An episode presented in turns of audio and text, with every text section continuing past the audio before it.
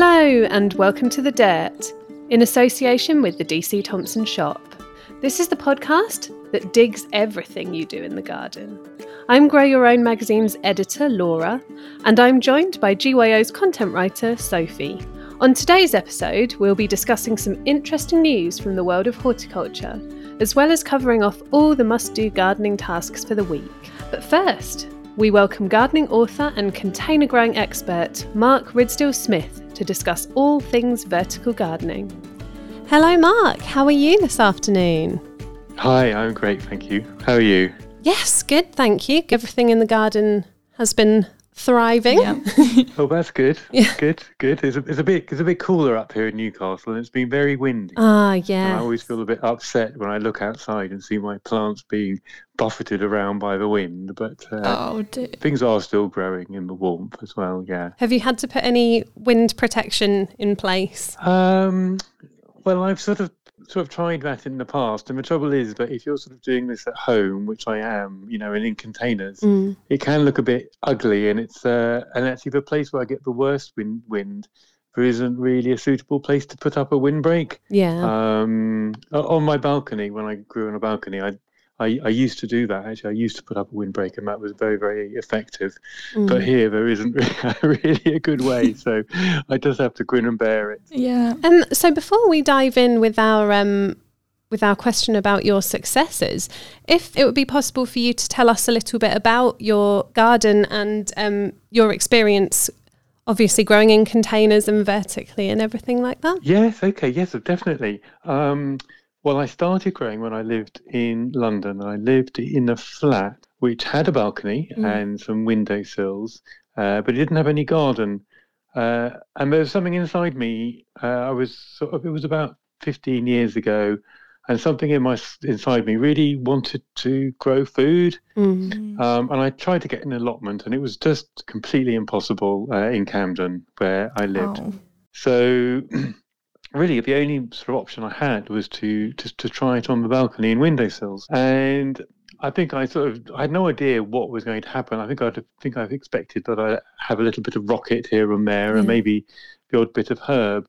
So when I sort of really sort of went for it, I was just really surprised to find that we could actually uh, pick food, um, you know, every day really, and it mm. really made a substantial difference to the food that we ate. Yeah. And um, it, changed our lives in all sorts of other ways as well. Like we started meeting neighbors and uh, we ate better and we started recycling our food. And at the same time, I was sort of cycling around London and seeing all these empty spaces, all these empty balconies and concrete spaces. And it was a time when lots of people wanted to grow food yeah. and they couldn't get allotments. And I was thinking, gosh, you know, there's just so much opportunity here for people to grow food mm. uh, in containers. So that's when I sort of started uh, Vertical Veg, which is a website which I run, which is really all about supporting uh, and inspiring people to grow food yeah. in small spaces in containers. Mm-hmm. Um, and since that time, we've moved up to Newcastle. And when we moved to Newcastle, I thought, oh well, there won't be any interest in my work up here because every, you know, there's lots of allotments here. It's quite easy to get an allotment. Um, a lot more space. But actually, here, and I think probably in quite a lot of northern cities, a lot of houses don't actually have gardens. Mm. They have like concrete backyards and concrete front yards. Yeah. Uh, so actually, there's been, you know, my work has really continued up here, and I've been doing, as well as doing the sort of work online, I've been running workshops for people locally and how to create a, an edible garden in a concrete backyard or a or a concrete front yard. Mm. Oh, fantastic. Um, you mentioned sort of walking around and seeing all the concrete and windowsills and various things. Do you think that since you started growing in containers yourself, does it make you see the landscape differently? Would you say you see opportunities in a lot of places now? Oh yeah, definitely. Yeah, I mean, wherever I'm walking around, I'm always thinking, oh yes, that would uh, that would make a great um, a great place to to grow food or just to grow anything really in, in containers. And I think I also am very, very aware of how much when people do, how much it changes the, the feel of the street. So mm. there are some streets um, in Newcastle, for example, where you can walk down and it's basically concrete all the way. No one's really got any plants, and it feels quite bleak and it feels quite um, a bit depressing sometimes. Yeah. Mm. Um, but there are other streets. Actually, everything about them is exactly the same. But people have really made an effort, and they've got plant pots out the front, and uh, there's you know lots of foliage, and it just changes the whole the whole feel of the of the street. And I'm really interested, you know, in that as well. How you know how growing can. I think it sort of gets people when people start growing like that. as Well, then they get out on the street yeah. to look after their plants, and then they meet people. Uh, you know, they meet them. I may get into conversations with other people passing by. Um, so yeah, I'm sort of constantly aware, really, of how growing in the city can change our relationship with the city, and uh, yeah.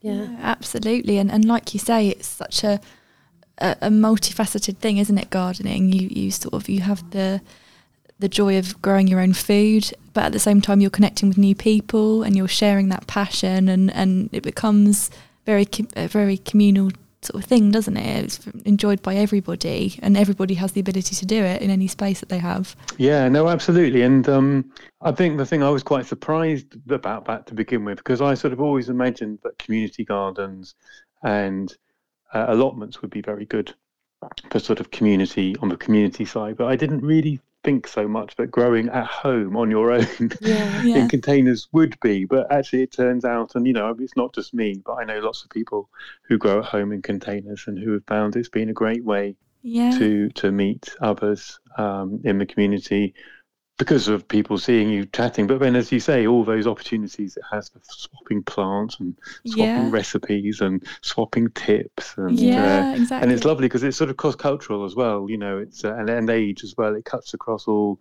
ages and uh, and, and and divisions. So it's uh, it's it's great from that point of view. Absolutely, yeah. Um, so, bringing you on to your own growing experience, what would you say have been some of the biggest successes that you've had in the garden? Ah, well, I guess, I guess, I guess the thing really, in a way that uh, I've been most pleased about has been the fact that, you know, from from a variety of different small spaces, um, which in, oh, at first sight would look pretty unpromising, we have managed to grow enough food to make a big difference to the food that we eat. So we are eating things from what we've grown at home pretty much every day of the year. I mean, right in midwinter, it's it's just the occasional thing. Um, so I think you know, discovering that that's possible and that we've been able to do that has been um, amazing. And I would I would say early on, my big successes were things like with salads, uh, leafy Yeah. things, Mhm. um, microgreens,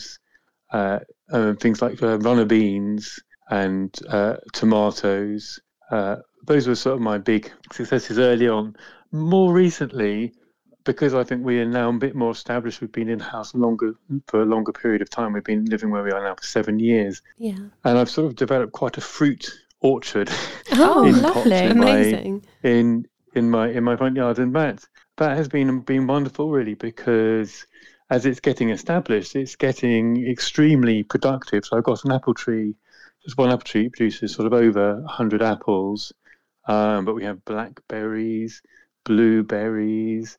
Uh, raspberries, Chilean guavas, Japanese wineberries, Wow. plum tree, um, and a cherry tree, which aren't really very productive yet, but all the rest are. Um, uh, are and um, it's been brilliant because it's less work than growing annual vegetables, Mm. um, and it has other benefits in that you get the you know nearly all of them blossom Yeah. in the spring, and uh, things like the the blackberry was it's just finished flowering, but it has been flowering profusely, and it's just been covered in bees every time Oh, every time I walk outside. And so, uh, yeah, so it's sort of, I guess there's, I guess I've just, I suppose I've, one of the things I've discovered is there's lots of different, you know, sorts of gardens you can, you can create in um, containers. You know, you might create a herb garden or a salad garden or a, fruit orchard or, you know, a mixture of all those things. But I guess, you know, as, as time's gone on, I've learned about different, different ways and different, different options. Yeah.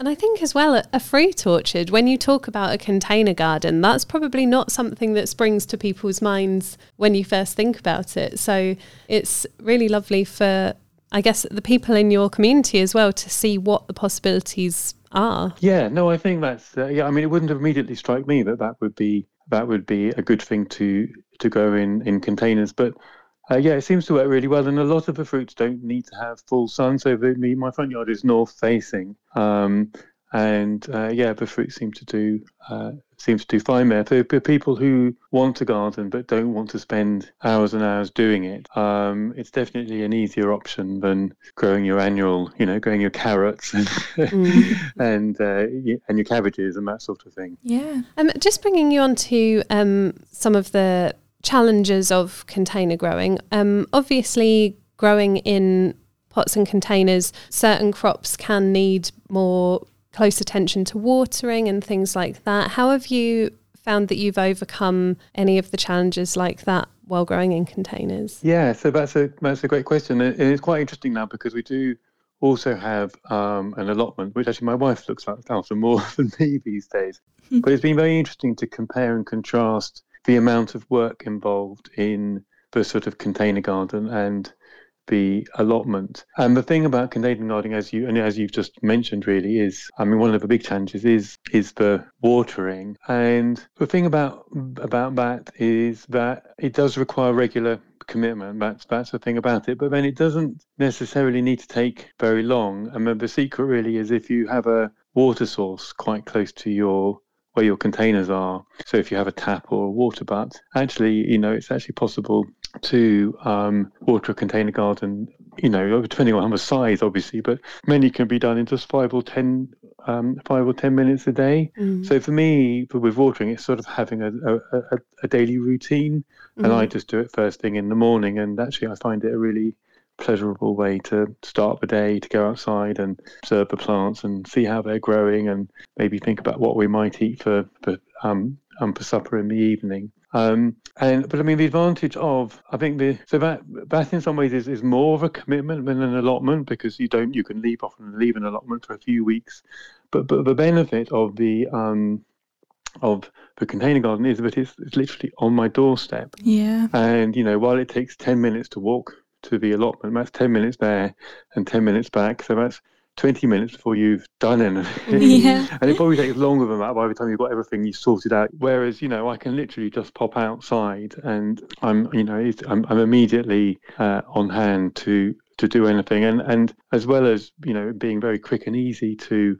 uh, to do things like watering. Yeah, I can also pop outside and pick something I want to eat, or um, you know, just do a little job. You know, I've got ten minutes spare at lunchtime. Just pop outside and uh, you know sow some seeds. Uh, so I find that that that works that works really well. But but but, it, but is the thing about the about a container garden is it is um, it is the um, daily commitment, and and if you go away, you have to find someone to to uh, do um, do the watering for you.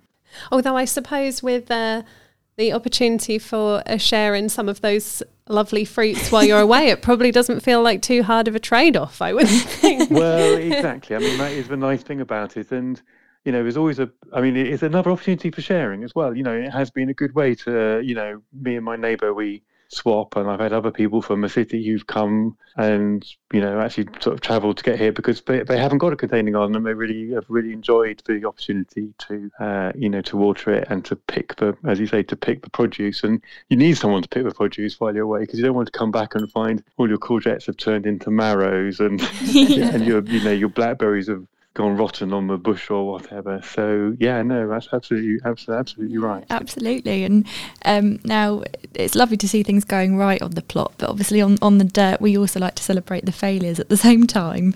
Um, now, have there been any clumsy mistakes or little um, failures that you've come across that that you'd like to share? Anything that could make us giggle? okay. Well, yeah. Um, I mean, it's, a, it's always a long list of things, isn't it? And uh, I'm always, you know, I'm always very keen on, you know, celebrating the fact that lots of things don't go don't don't go very well. Mm. Yeah. Um, I mean, one of the, the classic mistakes I made early on is when I first started on my on my balcony. Spent probably four or five days, sort of in my evenings, building this beautiful container. I was very proud of it, made out of wood. And after I filled it with soil, it was basically movable once I had because it was a big one, and started growing on it, I realised that I had actually made it in the shadiest part of the balcony oh, where no. it got very little sun. so if I'd actually looked at where the sun went um, before I built it, I would have uh, obviously put it in a completely different place. So that was version, that was Mark One. I mean, the enthusiasm was there, though. yeah. the enthusiasm, the enthusiasm was definitely, yeah, the enthusiasm was definitely there, and you know, it was good learning because mm. I'd learned from that that that wasn't the best place, and you, you need yeah. to before and now. Whenever I move to a new house, I always grow in sort of simple, easy to move around plastic pots for a year to get an idea of where the sun falls. Because this is one of the things about growing in small spaces in the city is that you tend to find that the spaces have um, sort of complex patterns of sun and shade. So identifying the sunny bit to put. Mm. You know, your sun-loving crops um, is like a key thing to do um, in the early in the early stages. Yeah, absolutely. Yeah, it's, it's things like that we we kind of you, you don't think about when you're planning you, where you're going to grow, do you? You sort of skip over these things, but they're actually the most important things that we can that we can think about when we're planning. So it's it's good to know that, and also with trial and error, putting things in different in the wrong places, like you say, you can eventually get the best setup possible, can't you, from mm. learning? Yeah. And one of the benefits of containers is you can keep, well, as long as you don't do what I did and build the fixed, immovable ones, but in general, you can move them around. Yeah, from, uh, that's true. Yeah. From one place to another. Mm-hmm. Um, also, we would love to know if you have any cheeky little growing shortcuts or quick tips, because obviously, um, as as you touched on earlier, not everybody has loads of time to spend in the garden. So, um, yeah, do you have any speedy tips for the listeners? Uh, well, yes, it'd be, it'd be interesting to know which, what you've sort of discussed before. I mean, the ones are really sort of easy workaround, but I do quite a lot is planting up um, supermarket herbs, mm. things like mint and basil and things like that. It yeah. saves a lot of time uh, just to buy those and split them up and put them into bigger pots yeah. Um, and the plants are a lot happier for it afterwards. Yeah. That's absolutely. Yeah, absolutely. I'm just, yeah, I, I, am trying to think of, I've got any other quick workaround. I mean, there's quite a lot of sort of money saving things, you know. Oh, like yeah, we love a money saving tip as well. We do. okay, well, well, there's, there's so many, there's so many, um, containers and things you can find for free. And the thing I'm growing a lot in at the moment, which it's one of those things they sort of thing about recycled containers is they turn up when you're not looking for them. When you start looking for them, it could be hard to find. But yeah. you know those crates they use in supermarkets um, now for things like Aldi and Lidl. You go in and they have all the veg in those big sort of yeah. green yeah. crates, and they use them in all supermarkets. Well, sometimes you find them lying lying around, or there's a food bank near me where supermarkets were delivering loads of food in those crates, but never mm. coming to collect them, so they need to get rid of them. So I got a whole load of them, and they just turn out to be just like a brilliant size for growing yeah. food in them. Um, they're like sort of mini. They're containers, but they're almost as big as mini raised beds. Mm. But they've got the advantage that they've got carrying handles on them. Yes. Um, the only thing about them is they have holes in the bottom, so you have to put like a couple of layers of newspaper down to so that the mm. compost doesn't all through. But as soon as the roots grow in, they will hold on to the soil, so not much will come out, out of the holes at the bottom. Uh, so those have been those have been really great. And the other thing I use a lot of is the buckets. Um, but when you go into a supermarket, they often have like a stand with flowers on, and the flowers ah, tend to ah, be yes. in these black plastic buckets. Yeah. And those are really good for like herbs and things like that, oh. um, or some leafy veg. Um, yeah, so uh, I always like to find, uh, yeah, to, it's always always always always rewarding to be able to find things for free. Yeah, definitely. And use them to grow in. yeah. And also, there's the benefit of that that you're then reusing something that may well have just been thrown away. So it's it's a win on all fronts, really, isn't it? Absolutely. Yeah, absolutely. Yeah. And um, if you've learned one thing in your time um, gardening over the years and growing in containers, um, what would you say is, is the biggest lesson that you've learned and you'd pass on? Um, well, one thing I would say is we've already sort of discussed this is not worrying when things go wrong. Yeah, I think we all we all make you know we all make mistakes, and I think sometimes people when we start off think that actually if it, something doesn't go right that they can't grow there's something wrong with what they're doing and lose confidence and i think it's really important people realize that that is actually not about not being a to grow it's just that we all experience that and particularly mm more early on, but uh, we all do even when we're, we're very experienced. And uh, I think the other thing that has probably made the biggest difference to my growing than anything else. And this is something I talk actually about in my book. Uh, I've written a book on uh, uh, called The Vertical Veg Guide to Container Gardening. Yes. yeah. Is about um, is, is getting a wormery. Um, because wormeries are just fantastic because they enable you to compost all your waste food at home in a very small space. They don't smell. But the worm compost is just brilliant for container gardening because you it has all the nutrients that plants need. Um, but in addition to that, it has it's absolutely teeming with microbial life, bacteria and fungi. Yeah. And plants really need that relationship with bacteria and fungi to grow healthily until their full potential. Yeah. But quite often in a container, that is going to be lacking. You know, it's not mm. there's not going to be anywhere near as, as much as there would be in, in open ground where all that sort of all that microbial life will be be flourishing. So when I got a uh, wormery and I started adding worm compost uh, both into my comp- into my mix as before planting, but then sometimes as a layer a mulch on top, uh, sort of halfway through the growing season, I really noticed uh, how positively my plants responded to that Yeah. how health more healthily they grew, uh, greater abundance, and also much more resistant. I got had much far fewer pest problems as well Yeah. because Oh, lovely. see, when plants are healthy and they get all the nutrients they need and have that relationship with bacteria and fungi, um, they just get much stronger and are much able to resist uh, the, the most common garden pests. Yeah. Yeah. Definitely.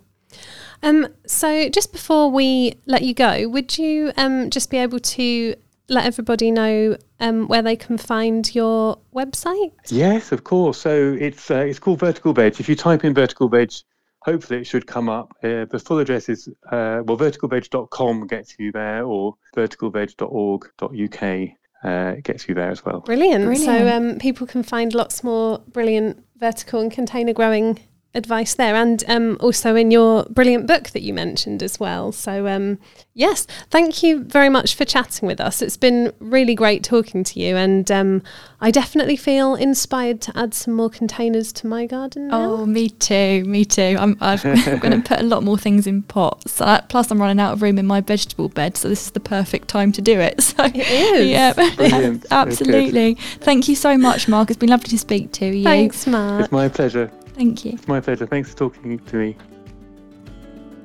DC Thomson Shop has a wide range of garden plants, accessories, and gifts. Save up to 50% with many collections. For a garden that takes care of itself with effortless, low maintenance plants, the shop has lots of popular bulbs, bedding plants, and ground cover perennials too. For real garden enthusiasts, there is a choice of more unusual varieties. However green your fingers, there is something for everyone. Visit dcthomsonshop.co.uk and place your order today. Hey everyone, Hi. Hello. how are you doing? Good. Yeah, not Yeah. bad. Thank you. Got my cup of tea, so I'm all sorted. I'm trying to drink more water, so I'm on to my nearly my second bottle of the day. Oh, gold star.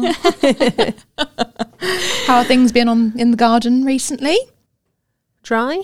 Dry. yeah. very, very Dusty. dry. Yeah, yeah. It's um also full of caterpillars. Mm. I think I mentioned before, but they're absolutely everywhere, and I've sort of given up with them. Oh. yeah. I mean, Is- there comes a point. Which battle do you fight? Well, this is it. And then sometimes it feels like some move out and then some move in. Yeah. But then speaking of garden pests, I mean, I did find a very handy hack, which I hadn't actually heard of before in terms of um, trying to get rid of slugs, keep slugs at bay. Um, yeah, Gardener's World have shared that um, if you sprinkle bran over the soil near your crops, apparently they absolutely love it and they'll just eat and oh. eat and eat and gorge themselves on it. And then essentially they just become very full and bloated, a bit like me after a nice dinner or something.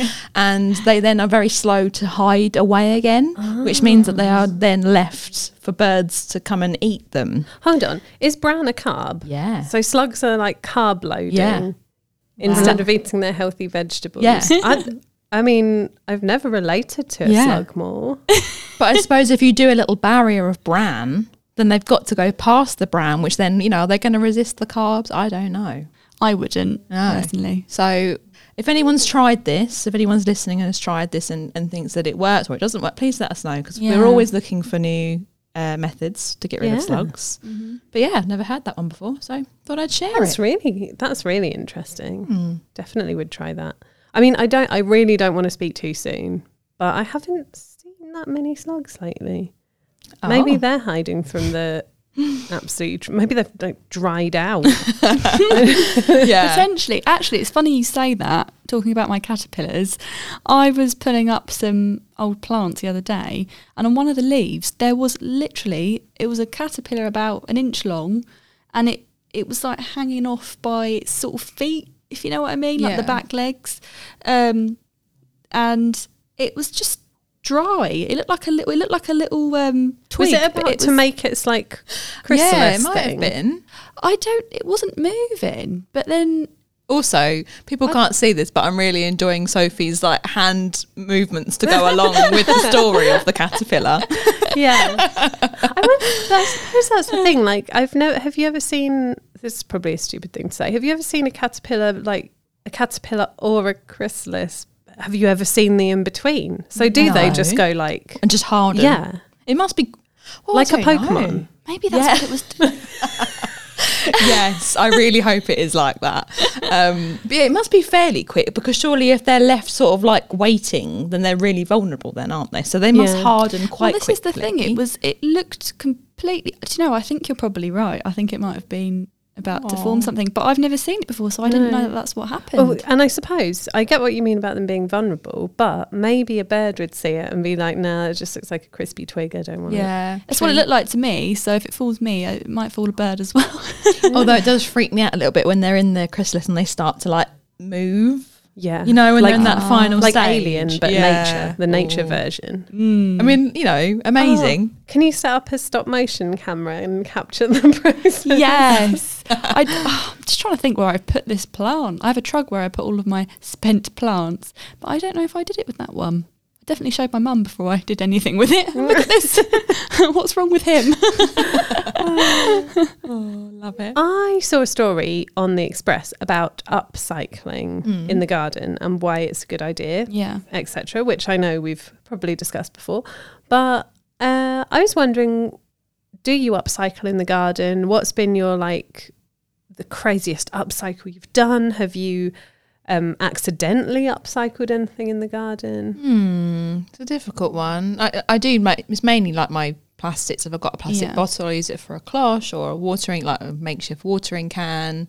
Um, I have made like plant markers out of like um, milk cartons and stuff before. Oh, brilliant. Yeah. Um, but no real projects. My mum's a, a project upcycler. She like sort of, uh, but that was a, a table and chairs that she did for outside, I think, and she completely like revamped those. Oh, amazing. Um, but nothing specifically with the garden. What about you, Sophie? I'm just trying to think. I mean, I know the raised bed that my boyfriend built me is Mm. made from old um, panels. Um, he he's, he does fencing as well, so that's partly, Yeah. but you know, get all the resources, the leftovers from that, and that's really been perfect. And once it's all painted up, you don't really know the difference whether it's a Yeah. new piece of wood or an old piece of wood. Um, and these were relatively new, but obviously it saves you going out and spending however much on a pre-made one. Even Yeah. though sometimes it is easy just to do that. And Yeah. you know, um, but yeah, if you're short on on the money and on on the materials, you can just you know, Yeah, it Yeah. makes so much sense, doesn't it? And like I Yeah. say, it's going to do exactly the same job. yeah, yeah, You know, there's a better thing to spend your money on, makes sense, doesn't Yeah. it? exactly. Yeah. Definitely, Yeah. definitely. I think, like you, Emily, mine's mainly been, you know, water bottles becoming watering cans and things. Yeah. But there was a, you know, last year I went through about six rounds of French beans because they kept being eaten by slugs. Mm. And this year I thought it is not happening at all. So I constructed a barrier around them that was with some spare wood that was nailed together. The wood wasn't really long enough, so it's proper Frankenstein's barrier, like the, the bits of wood all just knocked together to make this square that then had copper tape put around the top and the sides and then the sheep's wool pellets inside Right. but um, I think that was quite a proud moment that I thought, right, I'm going to make a barrier. Yeah. Right, I don't have anything to make a barrier out of. Went into the shed. Oh look, there's some old skirting board or whatever, and yeah, it was a proper whatever you can lay your hands on project. All mm. of the nails were all different lengths, all of the bits of wood were all different lengths, but it came together. Yeah. It did its thing. I'm a right one for saving money anyway. Anything like yeah, if I can get around not having to spend a load of money on mm. materials to get a job done, that's yeah, Yeah. satisfaction right there. Yeah. Have you found it's helping so far, Laura? Have you? It definitely did. Um, in that I've actually harvested quite a lot of Oh, French you beans this year. Um, I would say the only issue since has been that they've been one of the biggest casualties of the weather. Ah, yeah. Um, in that they were absolutely fine. I mean, I've been watering them super regularly, but they seem to have just decided it's autumn now. so Just given up.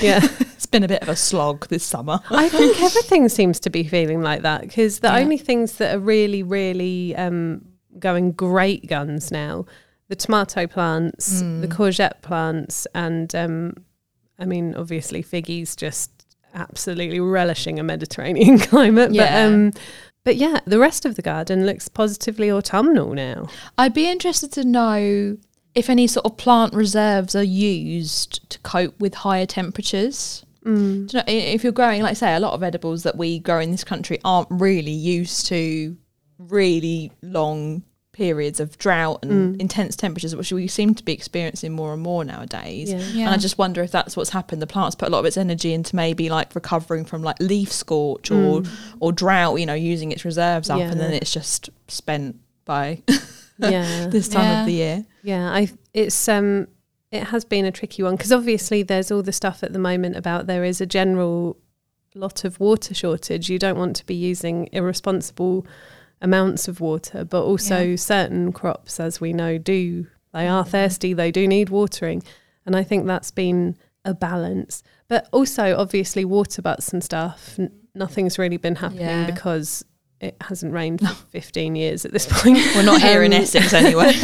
um, but I keep thinking, you know, when you have a shower and put little containers in there to catch the spare water and stuff, but you think at the moment it's just not touching the sides. no. no. I keep. I think there was meant to be a thunderstorm. I don't know where you guys live. but You had one yesterday. It really threatened it, and then all of a sudden it just went away again. No, we had we had So I think the grand total of about six rain droplets, and I felt incredibly shortchanged. Yeah, because it, it, I feel like in summers gone by, you've had you've had like this intense heat, and then there's been an almighty storm, and then everything sort of restores back to normal. This summer, hmm. there's been continuous heat, and then the threat of a thunderstorm, and then it just sort of passes by without really happening. Just hmm. more heat instead. yeah, I would It's say weird. that obviously, I know we were saying this the other day that you don't want to wish summer away, but I actually feel like for all the crazy temperatures, we haven't had a very summery feeling summer this year because it hasn't mm-hmm. been that nice sun heat with a little breeze.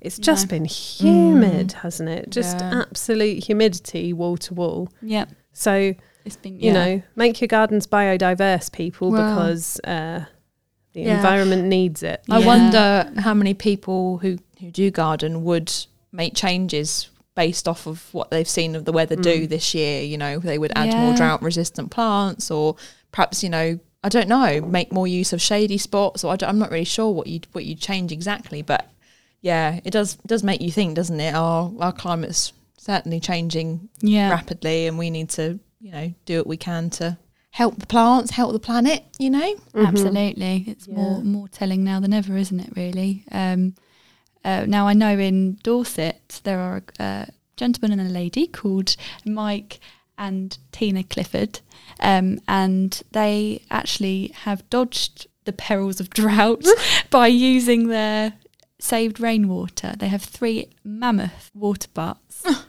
um, and they've been filling up since the end of the year, and now obviously it's coming in handy. But the, the real twist about their garden is that it's a completely tropical garden full of exotic plants, banana trees, um, Wow. carnivorous plants, uh, I think some poisonous plants too, um, and just everything you can think of that just isn't from around here, basically.